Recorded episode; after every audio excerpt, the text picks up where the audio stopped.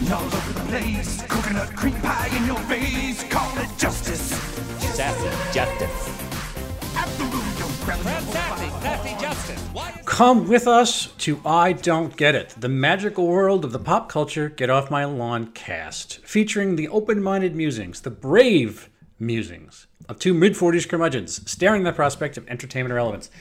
I am your co host, Bill Scurry of American Caesar Enterprises, which, Noah, this week is an off road bikini tour company where the guides keep losing their tops. And I am joined, as always. It's got to be tough to maintain that business in the era of pandemic, my friend. The problem is our tour guides keep walking very close to the rearview mirror, and when they do, it kind of catches the string, and like a slingshot, the top just shoots right off, and so you know, wackiness ensues. All right, that if you think that was worth it, okay, good for you. Anyway, who am I talking to? Who who is you? Uh, who is who is I?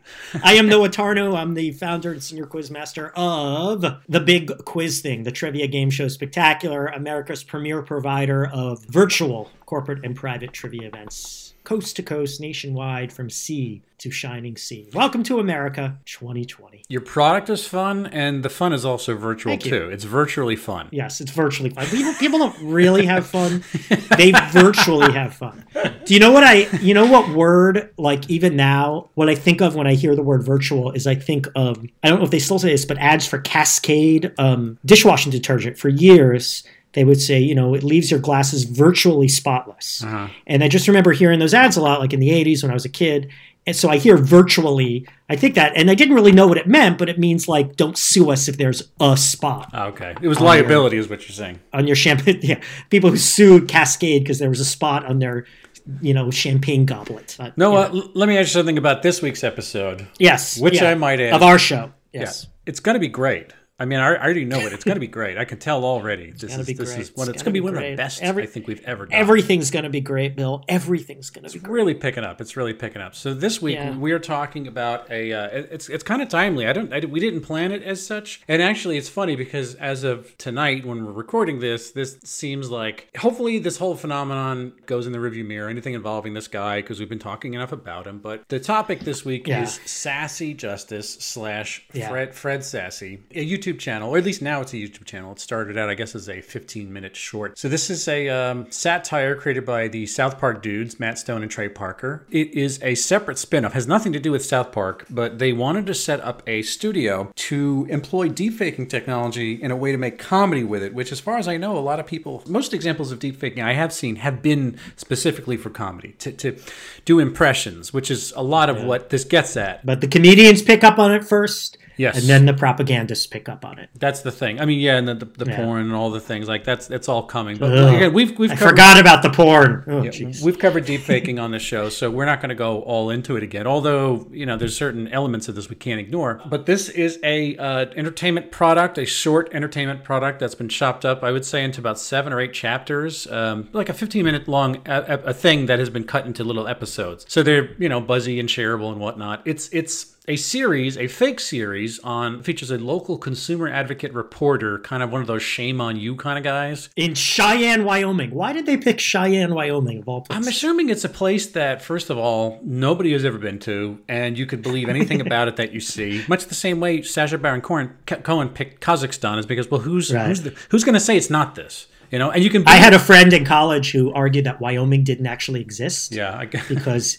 he had never met anyone from Wyoming. He changed his mind when there was a guy at our school. He met a guy from our school from Wyoming. He had never met anyone from Wyoming, and you look at it on a map, it looks completely made up because Uh-huh. it's all right angles. It does have the smallest population of any state, It's got like hundred people. smaller than Virgin Islands or any place like that. It's this uh, a fictional Cheyenne, Wyoming TV affiliate, uh, and it's this reporter named Fred Sassy who does his uh, "shame on you" type finger wag about you know scams for the consumers. Uh, he's obsessed with the concept of deepfakes, and so, so in certain, it, this is the irony of it is that he himself, the actor, is Peter Serafinowicz with a Trump face deepfaked on him. So Yes. it's different layers. It's, it, it, he looks exactly like Donald Trump with a wacky wig and a completely different voice, by the way. He's not Yeah. trying to make the voice like him. Although there are segments that are supposedly videos of Trump where he's doing a yeah, a pretty pretty on. only slightly bizarre impersonation of Trump. Yes. Yeah, and he does Chris Wallace too in those scenes. So yeah, he's Chris he's, he's the guy. That, yeah. He played the Tick on Amazon. He's been around. He's an English actor. He's been around for a while. Pretty good impersonator. He does Michael Caine. Does a pretty good Michael Caine too. It's kind of amazing. This whole thing is a product of something called Deep Voodoo Studios, which is a strictly a deep fake animation offshoot that they built to simply do this project. And the idea that they thought they wanted to jump on deep faking as a way to demystify it and to take the fear out of it by using it for comedy first. And again, for their own particular brand of satire that everybody knows, you know, by this point, these guys, you know, their reputation speaks for themselves. You know what you're getting with Matt Stone and Trey Parker. They were gearing up to do a feature and then pandemic struck, changed their plan. They just decided, screw it, let's kind of do a proof of concept. They got together Peter Serafinowicz, who's been a voice actor on South Park, and they came up with this,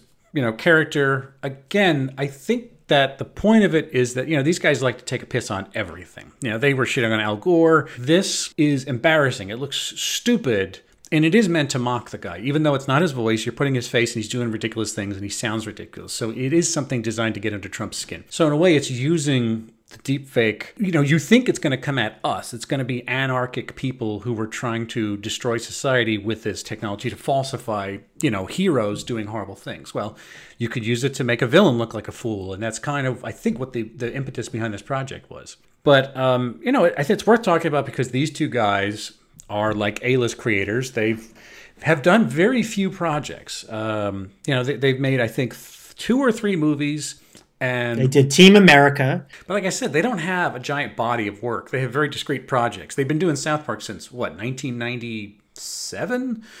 Uh, and they put out a couple of TV shows along the way. They did that. Uh, he was a He's Our Bush um, thing on Comedy Central. That's my Bush. That's I my didn't- Bush. I didn't was it. remember it was those guys. yeah, that was God, that feels like ancient history. The I days know, right? when South Park was the hottest thing in the world. Yeah, I remember even before that seeing a VHS of The Spirit of Christmas. Mm-hmm. I mean, it- was sort of like an early viral video. It was a VHS tape people were passing around.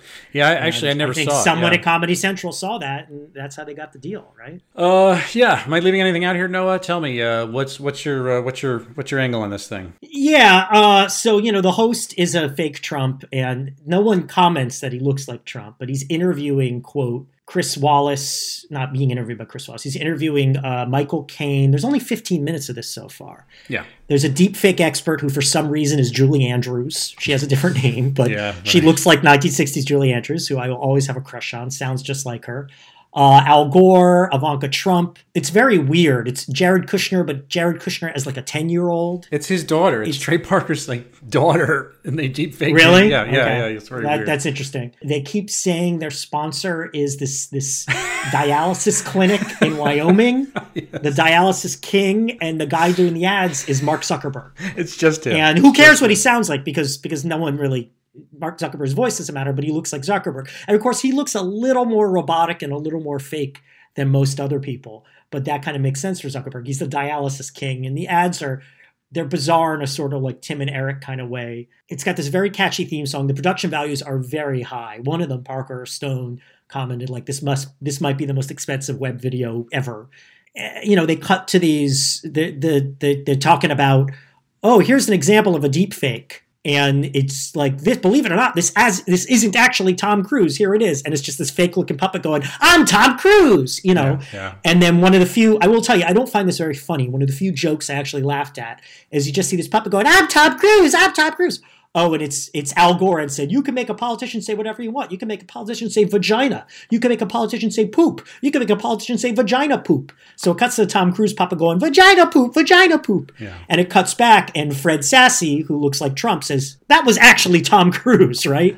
That's one of the few jokes that made Yeah, me laugh That's pretty good. but I don't like this very much for several reasons. Is one, I just don't find it that funny. I don't think the jokes hit very hard. And that's even separate from something I've said in the show before that I don't like Trump jokes. I don't think Trump is funny. I don't like laughing at him. I don't see the humor in it. It really bothers me at like big quiz thing events when people go for a wrong but funny answer and they say the art of the deal. I just don't find it funny anymore. But somehow, like, I actually think that's not the unfunny problem with this. This might be one of the few ways he is funny because they're they're laughing at how disgustingly ugly and weird looking he is without really making it about him. You know what I say? I you do. know what I'm yeah, saying? I do. Yeah. It's it's very strange. I just don't think the jokes work. I think the writing seems a little lazy. Also, and, and maybe this is similar to why I don't think Trump is funny. I don't think deepfakes are funny because I'm disturbed by their potential for mischief. The greatest problem, I think we saw this this week. If you want to all boil it down, with our country right now is the dispute over what fact is and over what truth is. And this just opens a giant Pandora's box that I don't know how to close it. And it really bothers me when, when Matt Stone is quoted as saying,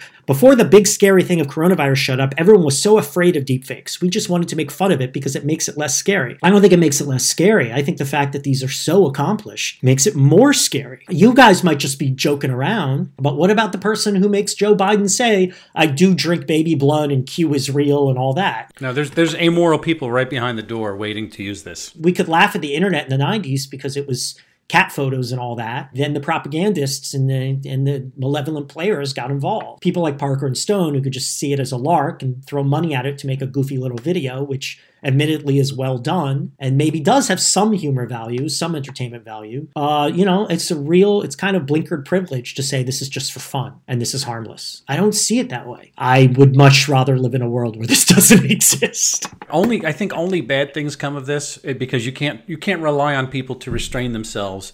I mean, we again another thing we did an entire episode on was shitposting and shit posting was just oh, peop- Jesus. people were just amorally shitposting because they had they were just doing things to be fun. They were just doing contrarian takes to put out a volume of memes. And the problem is those memes took over and were seen as authentic and they were seen as earnest. And that that's like that's the problem is people can read the same thing two different ways and it's amazing that there could possibly be that level of variance in the way it's perceived. As human beings, we all rely on our eyes to determine reality, except for blind people. Not sure how they do it. As Cheyenne's leading consumer advocate for over 30 years, it's my job to keep a constant eye out for hoaxes, fakes, and bullpoop. Is it popular? I mean, there's only a couple, there's only been one episode, there's only a couple articles out there. You know, is it possible we're jumping the gun here and this will just, this will be a blip and not go anywhere? I mean, This is the time to talk about it if that's the case, you know, because I only think it's going to become Yeah. more relevant, you know, which is fine. It's got a sell by date. Um, I, I, I think it's popular enough because wags, as I like to call them, Noah, wags love to talk about stuff like this. This this becomes something that is buzzy on Twitter, uh, a little bit on the bleeding edge, and again because it has a thumbnail that looks ridiculous, it is worth posting around on on Twitter and on social media. the, the, the thumbnail is you know you look at this and you're like why is trump wearing this ridiculous wig or does this guy just look like trump i mean part of the craft that goes into it there's, I mean, there's good the- good imagery here I guess. the deepfake is really solid. I mean, yeah, honestly, it's very well done. The way his solid. face moves. It's, Yeah, yes, yes. I mean, you see something slightly off, but only slightly off. Well, let's put it this way: it's clever, it's bite-sized, it's sticky, it's got that disobedient Parker Stone imprimatur on it. You hear Trey Parker's voice in it, and it's got you know you know the sound of his voice because we associate it with all those characters, and so that is part of the brand. Uh, and these guys have been doing saleable satire on Comedy Central for a long time. Granted, I think they have one gun they've been shooting with, but they've shot it at every single target they could possibly aim at. In the limited span of, of how, however much, you know, this doesn't have that many layers working for it. But if you're going to drop it on the world, drop it on October 30th or wherever. Let it have a minimal effect before the election of just an added little oomph of satire, even though it's not specifically about that satire. This is the last time anyone's going to want to see it. But generally, I'm with you in that I don't want to see the face. I don't want to hear the voice. I don't want to know. I don't want to know anything about it. There's nothing funny about it anymore, other than Charlie Chaplin playing a Monkey of Hitler uh, in the in the Great Dictator. You know, it- but he didn't. You know, that was first of all before we knew how bad it was, and second of all, he was using it to make a gigantic point. It wasn't all a comedy. It was about that speech at the end of the Great Dictator. That's about the only way you could pick using somebody horrific in real time. It's such a risky thing because you could fuck up more than you can get it right. I'm not sure they got a lot right. They didn't really fuck up, but there's just not a lot of value to it. It's popular just because we're in a moment when it's popular, and I think we're you know we're not going to look at it again in three days, and that's the end of it. You know. Yeah, I mean, I think it's genuinely, like I've said, it's genuinely well done. It really is amazing how they do this. I mean, it's it's a stunning work of technological achievement, and the production values are so. I mean, when I first started watching this, I didn't realize it was Parker and Stone. You just mm-hmm. sent me the link and I just dived right in. And that's why I'm like, wow, this guy really looks like Trump. Is it my imagination or is Bill going to say I'm crazy for saying this guy looks like Trump? So I didn't know what I was looking at. Right. And I looked at this and I'm like, all right, these production values are awesome. I wish my company had this kind of money to make videos that looked as good as this. There's something very impressive here. And Parker and Stone, so they're automatically going to get attention. I hate to say this, like, I agree with you. There's nothing funny about Donald Trump anymore, but maybe they found the few remaining things that are funny. You know, maybe they found a way to skirt it because this character really has nothing to do with Trump other than looking like him. I mean, it was kind of a random decision to make this character, Fred Sassy, look like Donald Trump. He doesn't sound like him, he doesn't move like him, he doesn't act like him. He just, his face is him. It was kind of this bizarre, absurdist choice, but it's the choice they made. So maybe they found one of the few ways to take humor from this character. And yeah, while most of the jokes I think fall flat, a couple of them work. And I always like seeing Julie Andrews and I always appreciate people who who pluck her out of the ether because she's one of my favorite actresses ever and awesome. And you know, why is it popular? Because it's to some extent it's good stuff and it's well done and it's fa- all the all the little reasons we have like it's got a little bit of all of those, right? It's famous because it's famous because it's Trey Parker and Matt Stone. These were two random dudes. It might not get as much attention unless it won the viral lottery, unless it was up there with Nathan Apodaca or whatever. Who's, So, yeah, who's I mean, that old man? Who are you talking about? I know exactly, exactly. Do you think that guy's already been dumped by his agent? Mr. Gore, let me start by asking why are politicians in all of Washington so concerned about deep fakes? Well, what has people in the government really scared is that deep fakes can put words in people's mouths. You know, make people say things like vagina and and poop. And and, and then you've got senators going around saying vagina poop. Noah, tell me, would you have liked this when you were a kid? Uh, I think I'd like it more than I like it now because I wouldn't have been as freaked out by the potential of deepfake. You know, this is something we were talking about before we got on camera that part of the problem with the spread of coronavirus where you are in the Netherlands is because kids are having parties and they're not taking the risk seriously because kids think they're immoral to generalize. And while I was more of a pansy than most other kids, I, I definitely threw more caution to the wind than I do now. So I think I would have been less harrowed by it because I would have been more like, eh, it's just funny. We're just laughing. We're just having a good time. And I don't know if the jokes would have hit harder with me. I really don't know. I probably would have been more into absurdism in certain ways. It's like how I talk to my nephews. They love Eric Andre and they love Tim and Eric, and I think they're both kind of lazy. But I think, you know, these kids grew up in a different comedy ecosystem than I did. Oh yeah, completely. and. I think absurdism is has more of a central place. I mean, they, they have a different language. It's not just an ecosystem Yeah. and environment. It is quite literally a, a- language we just didn't have when we were kids. But then again, you could say that we had irony, and our parents' generation didn't have nearly as much irony as we grew up with. It's not oh that Oh my God, you know not they couldn't close. explain it, but there's a Dadaist thing to what's going on now. You're right. Well, but that's getting back to The Simpsons too. Like The Simpsons seemed at the time it seemed unbelievably cynical, and now it seems like the opposite of cynical. Yeah. It just shows how much they pushed us in that direction. It's they opened the floodgates for that stuff. You Yeah. know, I I, uh, I I think ultimately anything which took on a big bad guy uh, would have been fine with me as a kid, just because I would have seen this as a, a blunt force object rather than a scalpel. You know, if you're trying to mortify or embarrass someone who's got absolutely no sense of humor about himself, yeah, I would have been separated too from the fine. You know, you get older at our horrible age, you, you start to you can't partition it from the bad things about it. But when I'm a kid, I could. I mean, that's kind of one of the reasons why South Park was so popular. I mean, we were the generation it was supposed to hit. We were, Jesus, how old are we? 24, 23 when South Park, Yeah, South 20 Park. It was right after it was our first year out of college. Yeah, it's a 90, So 98 and 97. we 97. were we were we were 22. It was 90. I'm gonna guess it was early 98. But that's the idea. Like that was designed for us. That was supposed to be the naughty '90s thing. It was the you know Beavis and Butthead type. You know, it's not your parents' generation. And Cartman's cursing and he's making fun of Jews and all this stuff. And you know, like they kind of never lost that. Um, you know that that poke in the eye thing, and it's like I think I enjoyed that their thing more when I was a kid too. But I still had this feeling like this is just a poke in the eye. You know, it, it, it, seems a little mortifying that their their biggest thing, Parker and Stone's biggest thing, is just making people look like they're John Lithgow from uh, Footloose. You know, their, their whole thing was just trying to make people look like, oh, you're a bunch of old prim conservatives. It's like, well, you know, we do have some sacred cows. I'm not saying don't make fun of everything, but it's like all they had was just poking fun at people who did have sacred cows, whether or not they deserved it or whether or not it was it was fair. But I think I was more amenable to it as a kid. Come on down to Cheyenne Dialysis. We've got all the deals and all the customers that made me the dialysis king of Cheyenne. Ah, so Bill, we probably should have before this episode re-listened to what we said on our episodes about uh, reface and shit posting. Could just copy and co- splice it from there and, and copy and paste it into this. Is the existence, arguable, possible popularity of uh, sassy justice a sign of the impending apocalypse? Actually, it's interesting. Home of Darkseid and the evil new gods. It, it is uh, interesting about like looking to see what it is we said in the first place. But I mean, that's why this is worth looking at because the other stuff.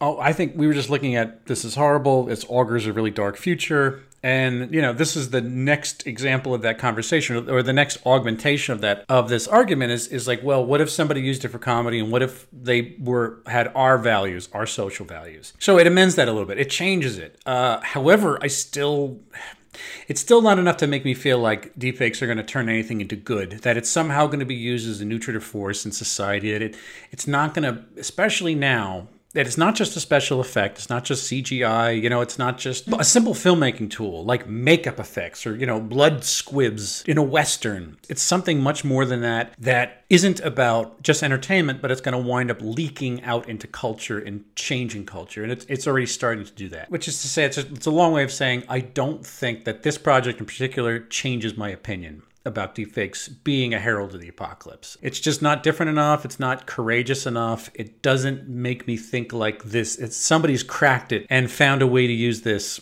uh, for good. Somehow it's going to outweigh the bad stuff that's coming down the pike. We're just not there with it. it, this does not hit nearly hard enough. I mean, I could see Trump fans loving this. Why wouldn't they? Right?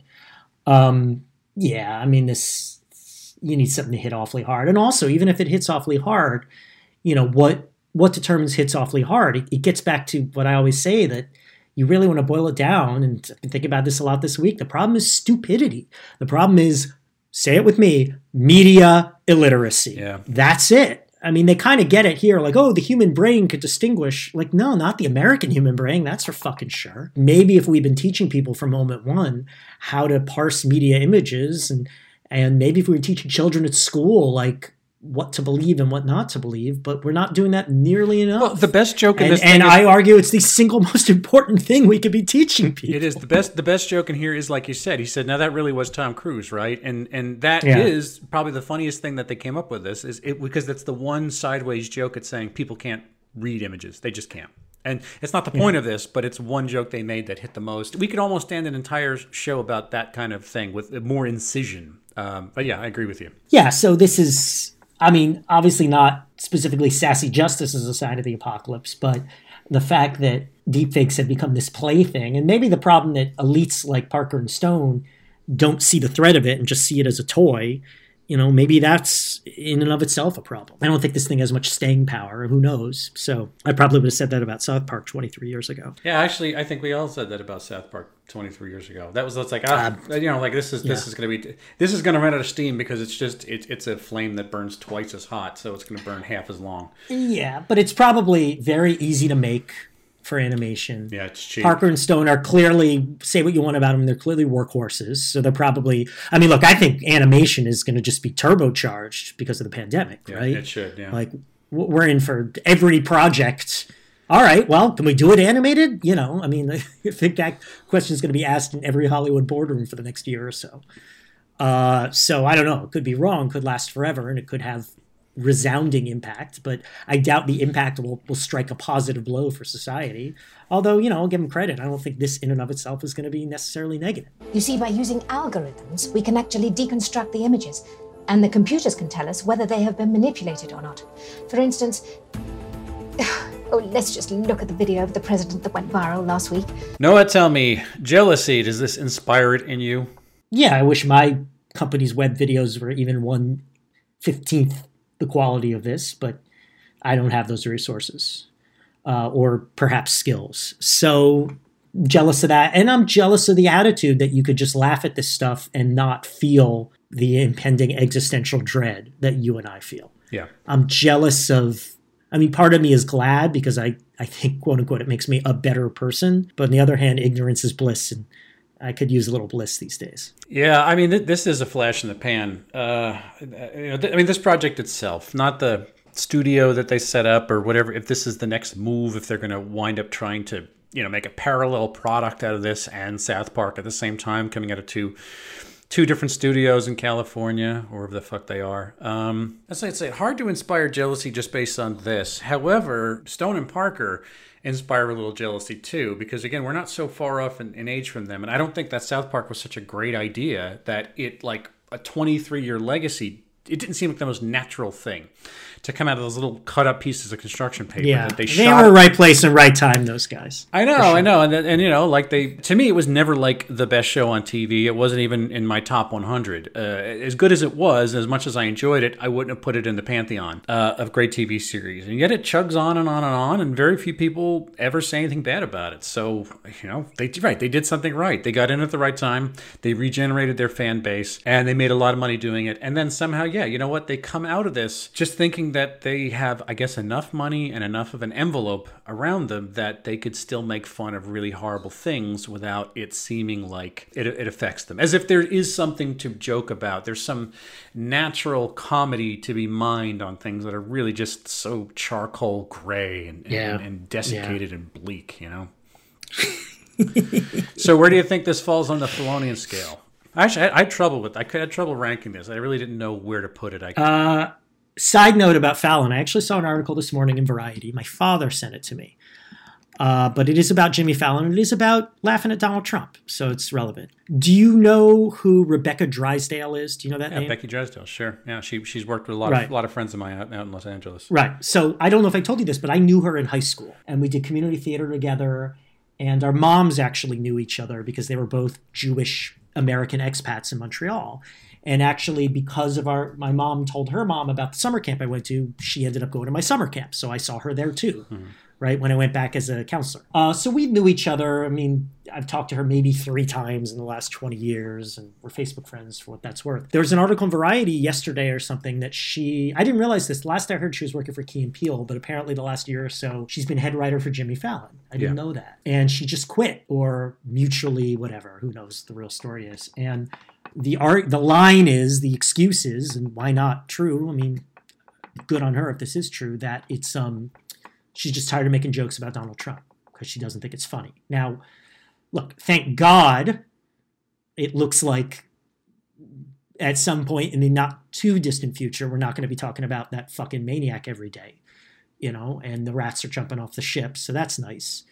So he'll be less the center of everyone's attention. But, um, you know, that was basically the breaking point for her. She's like, I'm tired of making jokes about this guy. He's not funny.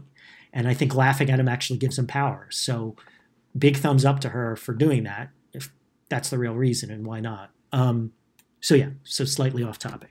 So Fallonian scale. Um, I put this as, and maybe I didn't say enough of this while we were talking about this. This is like reface app times three or shit posting times two. It's all you know. Y- y- maybe multiply those two things, how low they are below zero on our scale Yeah.